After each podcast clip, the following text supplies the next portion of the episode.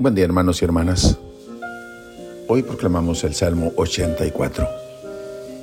El Papa San Juan Pablo II, comentando la segunda parte de este hermoso salmo, tan familiar para la tradición cristiana, comenta, allí se describe un mundo nuevo, en el que el amor de Dios y su fidelidad, como si fueran personas, se abrazan. Del mismo modo, también la justicia y la paz se besan al encontrarse. La verdad brota como una primavera renovada y la justicia, que para la Biblia es también salvación y santidad, mira desde el cielo para iniciar su camino en medio de la humanidad. Todas las virtudes, antes expulsadas de la tierra a causa del pecado, ahora vuelven a la historia y al encontrarse trazan el mapa de un mundo de paz. La misericordia, la verdad, la justicia, la paz se transforman casi en los cuatro puntos cardinales de la geografía del espíritu. Por eso la tradición cristiana lee el Salmo, sobre todo en su parte final, en clave navideña. San Agustín lo interpreta así en uno de sus discursos para la Navidad. Dejemos que él concluya nuestra reflexión, dice el Papa. La verdad ha brotado de la tierra. Cristo, el cual dijo, yo soy la verdad, nació de una virgen.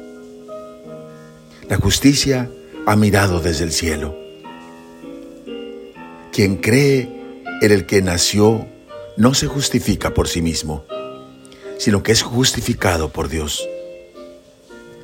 La verdad ha brotado de la tierra, porque el verbo se hizo carne, y la justicia ha mirado desde el cielo, porque toda dádiva buena y todo don perfecto viene de lo alto. La verdad ha brotado de la tierra es decir, ha tomado un cuerpo de María, y la justicia ha mirado desde el cielo, porque nadie puede recibir nada si no se le ha dado del cielo. Oremos. Ven, Señor. Ven, Rey de justicia y de paz. Trae contigo, Señor, la lluvia de bendición y de gracia, para que vuelvan a nuestra historia y a encontrarse y a dibujar el mapa de nuestra geografía, un mundo de paz, de misericordia, de verdad y de justicia. Que los cielos destilen como rocío de lo alto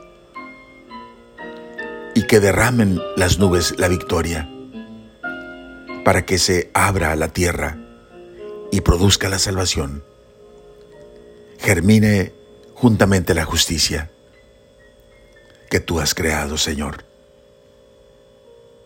Ven Jesús, Salvador nuestro. Amén. La bendición de Dios Todopoderoso, Padre, Hijo y Espíritu Santo, descienda sobre ustedes. Amén.